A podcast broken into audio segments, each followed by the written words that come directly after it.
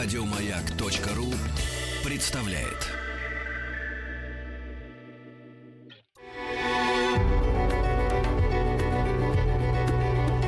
Много букв. Любимые тексты главных персон современности. 18+. Здравствуйте, друзья. Меня зовут Анна Банщикова, я актриса. Я хочу сегодня почитать вам Льва Николаевича Толстого произведение, которое называется «Крейцерова соната». Это совершенно уникальные тексты. Я думаю, что я вот если начну вам читать, то дальше вы, дочитывая сами, поймете, как будто автор писал это просто вчера. Почему я читаю именно Толстого сейчас? Потому что, ну, я играла в спектакле в Московском художественном театре там несколько лет назад и стояла за кулисами всегда и и думала, вот правда, и слушала этот текст, и мне казалось, что вот просто так актуально про нас, про всех. Просто удивительно, что это написано столько лет назад, и так это интересно и, и близко сегодня. Хочу, чтобы вы это услышали. Это было ранней весной. Мы ехали вторые сутки. В вагон входили и выходили, едущие на короткие расстояния, но трое ехало так же, как и я, с самого места отхода поезда. Некрасивая немолодая дама, курящая, с измученным лицом, в полумужском пальто и шапочке, ее знакомый разговорчивый человек лет сорока с аккуратными новыми вещами, и еще державшийся особняком небольшого роста господин – с порывистыми движениями, еще не старой, но с очевидно преждевременно посидевшими курчавыми волосами и с необыкновенно блестящими глазами, быстро перебегавшими с предмета на предмет. Он был одет в старое дорогого портного пальто с барашковым воротником, высокую барашковую шапку. Под пальто, когда он расстегивался, видна была поддевка и русская вышитая рубаха. Особенность этого господина состояла еще в том, что он изредка издавал странные звуки, похожие на откашливание или на начатый и оборванный смех. Господин этот во время путешествия старательно избегал общения и знакомства с пассажирами. На заговаривание соседей он отвечал коротко и резко, или читал, или, глядя в окно, курил, или, достав провизию из своего старого мешка, пил чай или закусывал.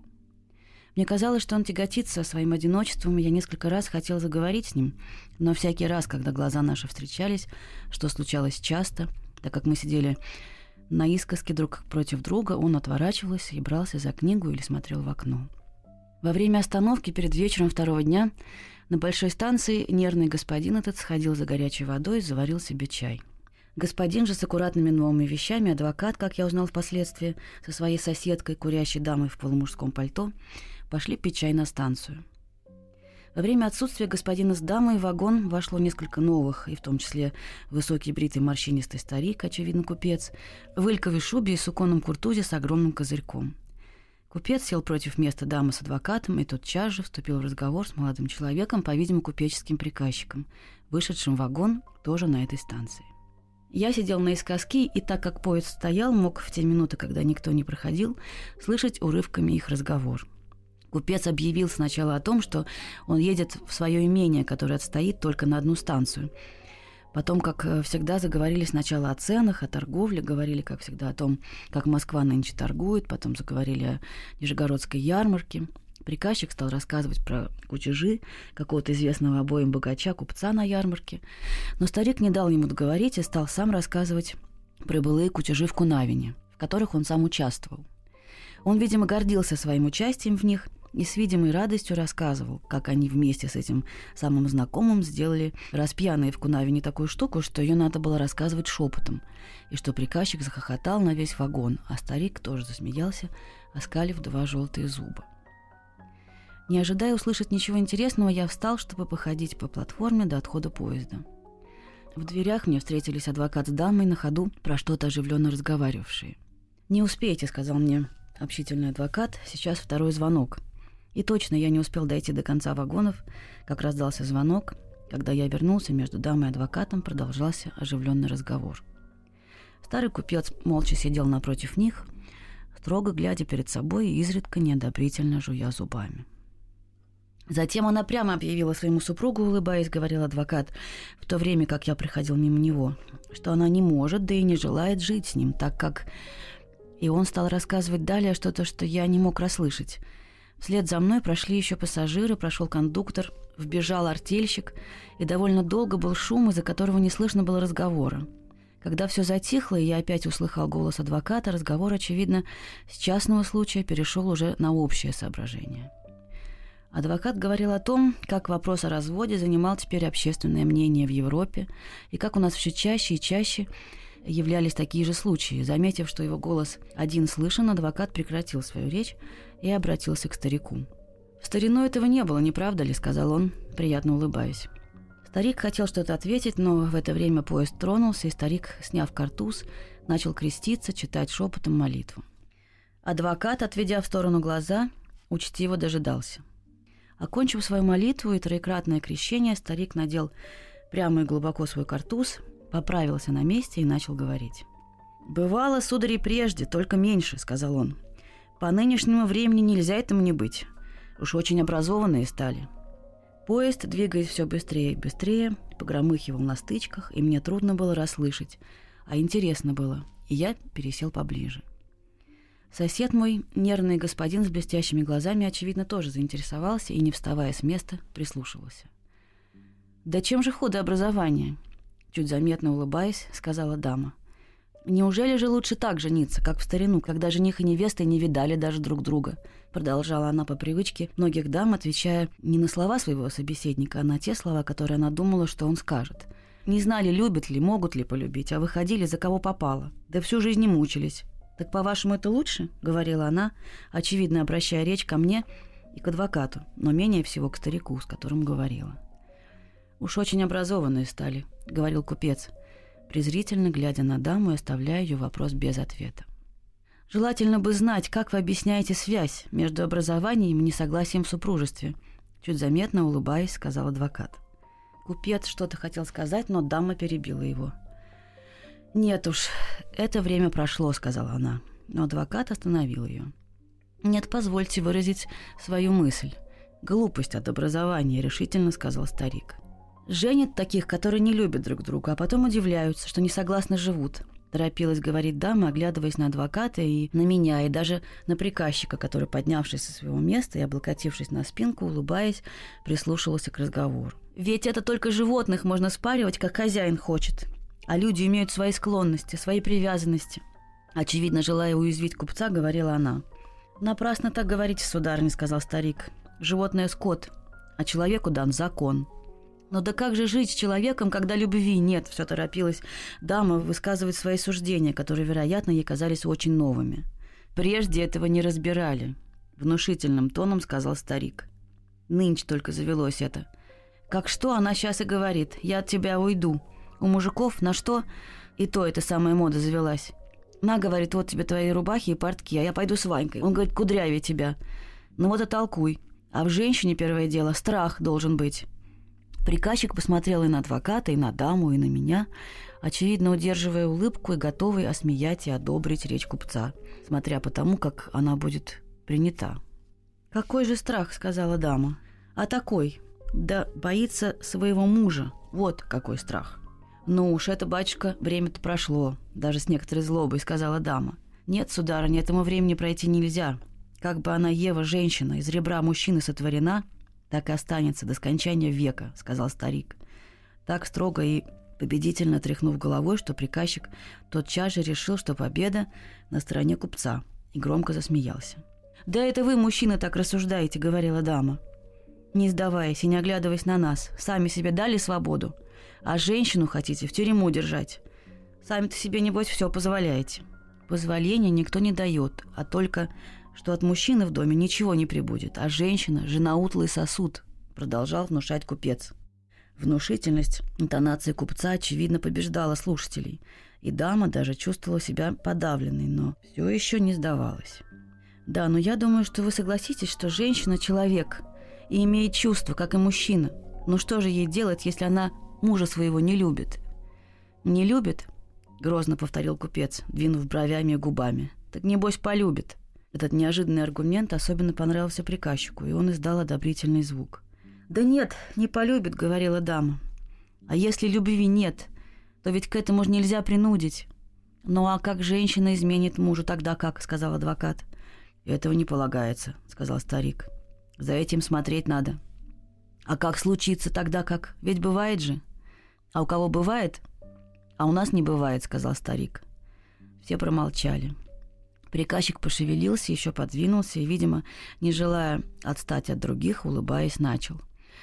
да вот тоже у нашего молодца скандал один вышел. Тоже рассудить слишком трудно. Тоже попалась такая женщина, что распутевая, и пошла чертить. А малый, степенный, с развитием, так сказать. Сначала с конторщиком. Уговаривал он тоже добром, не унялась. Всякие пакости делать стала, его деньги стала красть, и бил он ее. Ой, что ж, все хужело, с некрещенным, с евреем, господи, с позволения сказать, с велошашни. Что же ему делать-то, а? Бросил он ее совсем. Так и живет холостой. А она слоняется. Потому он дурак, сказал старик. Как бы он с первоначала не дал ей ходу. А у короту бы дал настоящую, жила бы, небось. Волю не давать надо сначала. Не верь лошади в поле, а жене в доме. В это время пришел кондуктор спрашивать билеты до ближайшей станции. Старик отдал свой билет. да загодя укорачивать надо женский пол, а то все пропадет. «Ну а как же вы сами сейчас рассказывали, как женатые люди на ярмарке в Кунавине веселятся?» — сказал я, не выдержав. «Это статья особая», — сказал купец, и погрузился в молчание. Когда раздался свисток, купец поднялся, достал из-под лавки мешок, запахнулся и, приподняв картуз, вышел на тормоз. Только что старик ушел, поднялся разговор в несколько голосов. «Старого завета, папаша», — сказал приказчик. «Вот, домострой живой», — сказала дама. «Какое дикое понятие о женщине и о браке». «Да, далеки мы от европейского взгляда на брак», — сказал адвокат. «Ведь главное, то, чего не понимают такие люди», — сказала дама, «это то, что брак без любви не есть брак что только любовь освещает брак, и что брак истинный только тот, который освещает любовь. Приказчик слушал и улыбался, желая запомнить для употребления сколько можно больше из умных разговоров. В середине речи дамы позади меня послышался звук как бы прерванного смеха или рыдания. И, оглянувшись, мы увидали моего соседа, седого одинокого господина с блестящими глазами, который во время разговора, очевидно интересовавшего его, незаметно подошел к нам. Он стоял, положив руки на спинку сиденья и, очевидно, очень волновался. Лицо его было красно, и на щеке вздрагивал мускул. «Какая же это любовь? Любовь! Любовь освещает брак», — сказал он, запинаясь. Видя взволнованное состояние собеседника, дама постаралась ответить ему как можно мягче и обстоятельно. Истинная любовь. Есть эта любовь между мужчиной и женщиной. Возможен и брак, сказала дама. Да, но что разуметь под любовью истинной, неловко улыбаясь и робея, сказал господин с блестящими глазами. «Всякий знает, что такое любовь», — сказала дама, очевидно, желая прекратить с ним разговор. «А я не знаю», — сказал господин. Надо определить, что вы разумеете. «Как? Очень просто», — сказала дама, но задумалась. «Любовь любовь есть исключительное предпочтение одного или одной перед э, всеми остальными, сказала она. Предпочтение на сколько времени? На месяц, на два дня, на полчаса? Проговорил седой господин и засмеялся. Нет, э, позвольте, вы, очевидно, не, не про то говорите. Нет, нет, нет, я про то самое. Они говорят, вступился адвокат, указывая на даму, что брак должен вытекать, во-первых, э, из привязанности, любви, если хотите, и что если на лицо есть таковая привязанность, то только в этом случае брак э, представляет из себя нечто, так сказать, священное. Затем, что всякий брак, в основе которого не заложены естественные привязанности, любовь, если хотите, не имеет в себе ничего нравственно обязательного. Так ли я понимаю? Обратился он к даме. Дама движением головы выразила одобрение разъяснению своей мысли.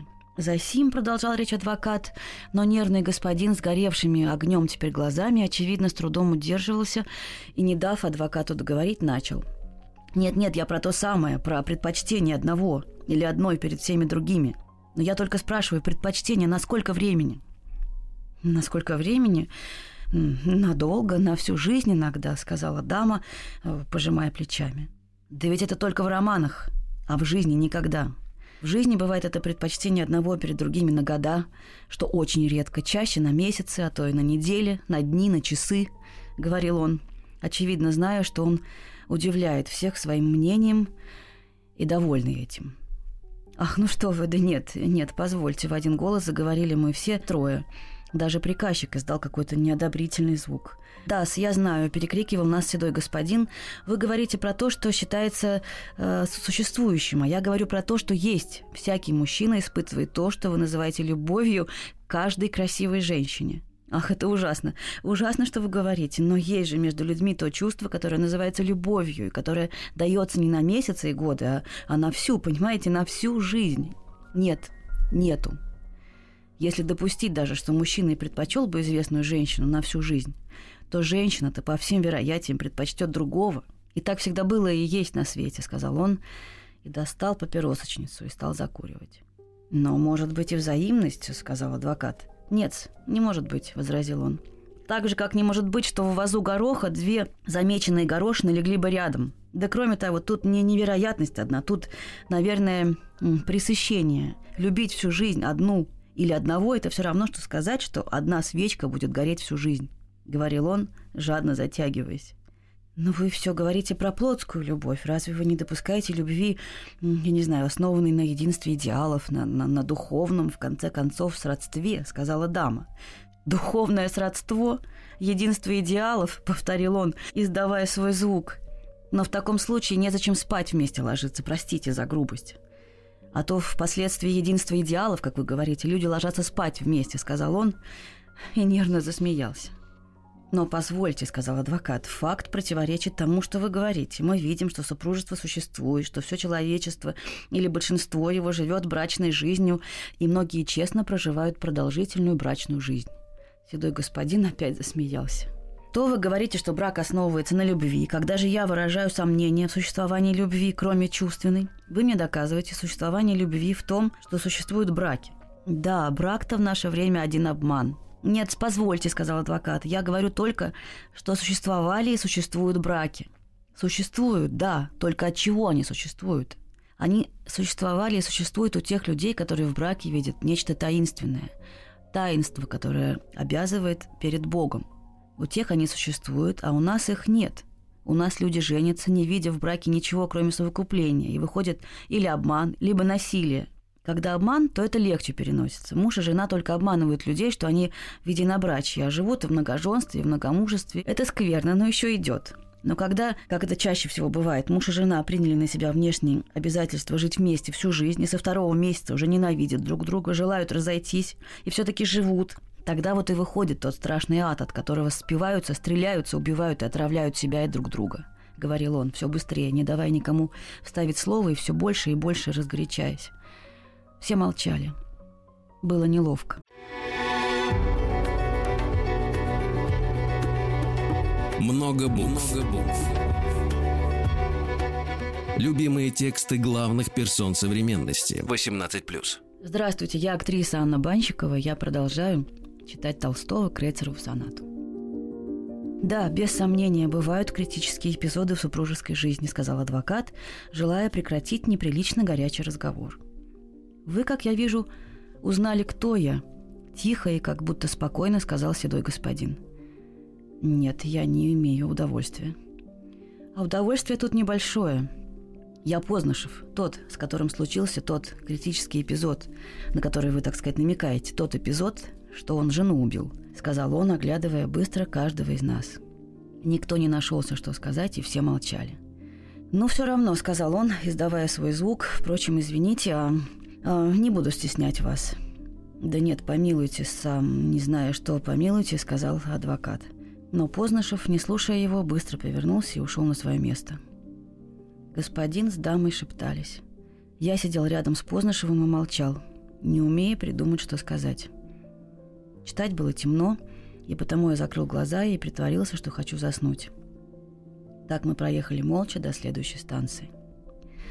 На станции этой господин с дамой перешли в другой вагон, о чем они переговаривались еще раньше с кондуктором. Приказчик устроился на лавочке и заснул. Познышев же все курил и пил заваренный еще на той станции чай. Когда я открыл глаза и взглянул на него, он вдруг с решительностью и раздражением обратился ко мне. «Вам, может быть, неприятно сидеть со мной, зная, кто я. Тогда я уйду». «О нет, помилуйте», «Ну так не угодно ли? Только крепок», — он налил мне чаю. «Они говорят, «И все лгут», — сказал он. «Вы про что?» — спросил я. «Да все про то же, про эту любовь ихнюю. И про то, что это такое. Вы не хотите спать?» «Нет, совсем не хочу». «Так хотите, я вам расскажу, как я этой любовью самой был приведен к тому, что со мной было?»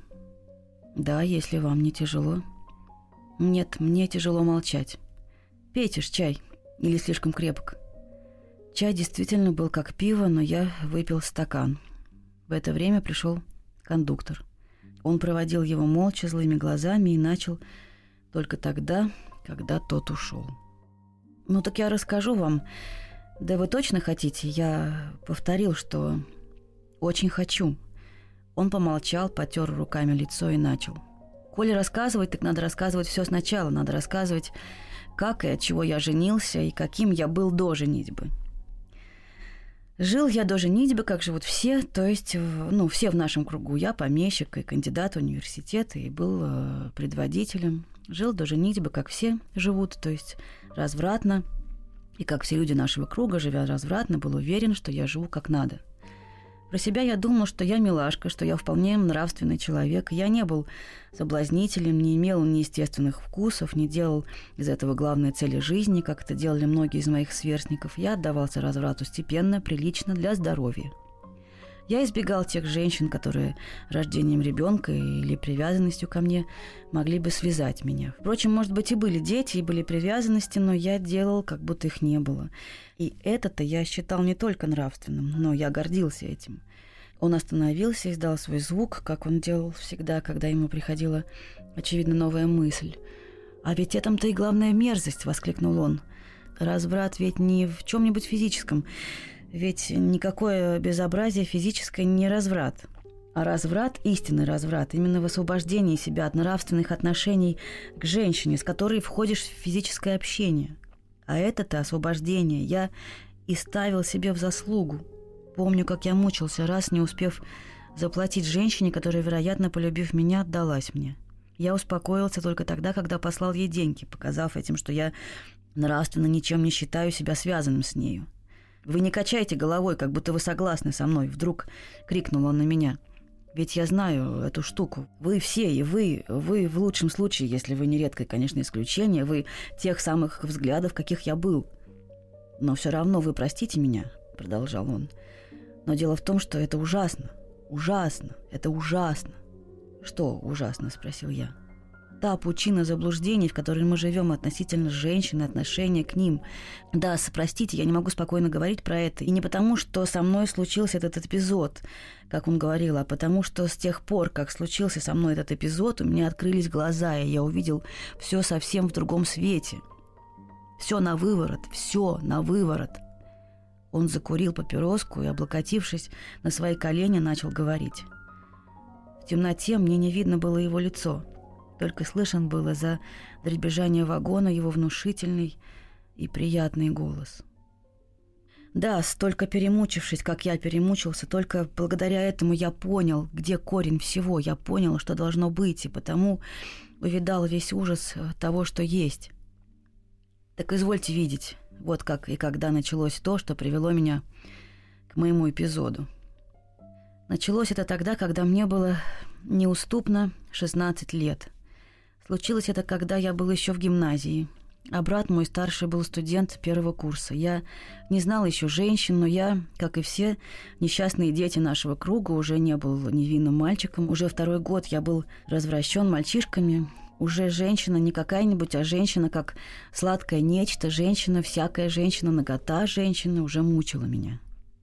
Уединения мои были нечист. Я мучился, как мучаются 99% наших мальчиков. Я ужасался, я страдал, я молился и падал.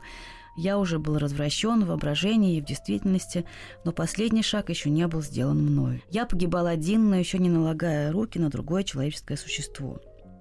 Но вот товарищ брата, студент-весельчак, так называемый добрый малый, то есть самый большой негодяй, выучивший нас пить и в карты играть, уговорил меня после попойки ехать туда. Мы поехали. Брат тоже еще был невинен и пал в эту же ночь. И я, 15-летний мальчишка, осквернил себя самого и содействовал осквернению женщины, вовсе не понимая того, что я делал. Я ведь ни от кого от старших не слыхал, чтобы то, что я делала, было дурно, да и теперь никто не услышит. Правда, есть это в заповеди, но заповеди ведь нужны только на то, чтобы отвечать на экзамене батюшки.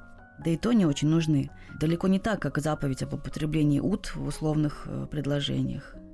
Так от тех старших людей, мнения которых я уважал, я ни от кого не слыхал, чтобы это было дурно. Напротив, я слыхал от людей, которых я уважал, что это было хорошо. Я слышал, что мои борьбы и страдания утешатся после этого. Я слышал это и читал. Слышал от старших, что для здоровья это будет хорошо. От товарищей же слышал, что в этом есть некоторая заслуга, молодечество. Так что, в общем, кроме хорошего, тут ни- ничего не виделось. Опасность болезни, но и та ведь предвидена. Правительство заботится об этом. Оно следит за правильной деятельностью домов терпимости и обеспечивает разврат для гимназистов. И доктора за жалование следят за этим. Так и следует. Они утверждают, что разврат бывает полезен для здоровья. Они же и утверждают правильный, аккуратный разврат. Я знаю матерей, которые заботятся в этом смысле о здоровье сыновей. И наука посылает их в дом терпимости. «От чего же наука?» – сказал я. «Да кто ж доктора, жрецы науки? Кто развращает юношей, утверждая, что это нужно для здоровья? Они. А потом с ужасной важностью лечат сифилис. Да от чего же не лечить сифилис?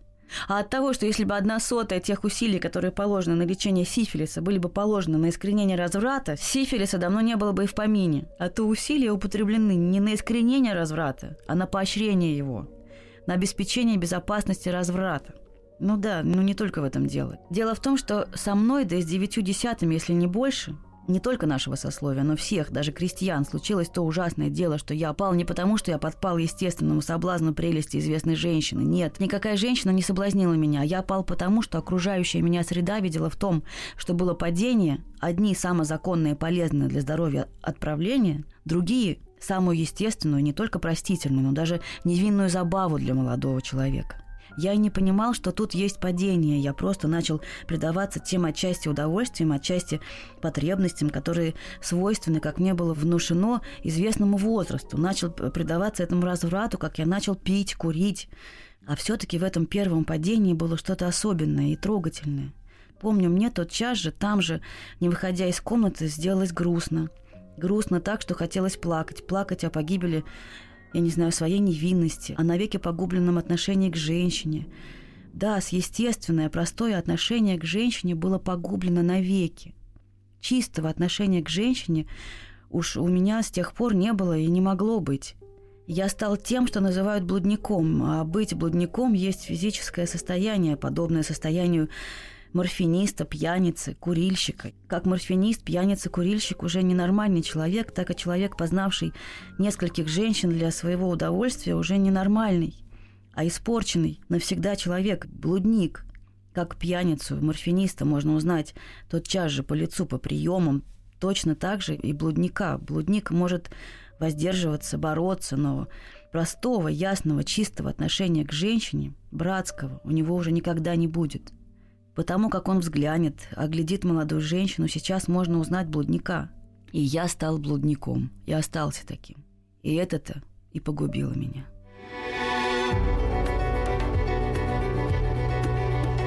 Много букв. Много букв. Что читают те, о ком говорят все. Еще больше подкастов на радиомаяк.ру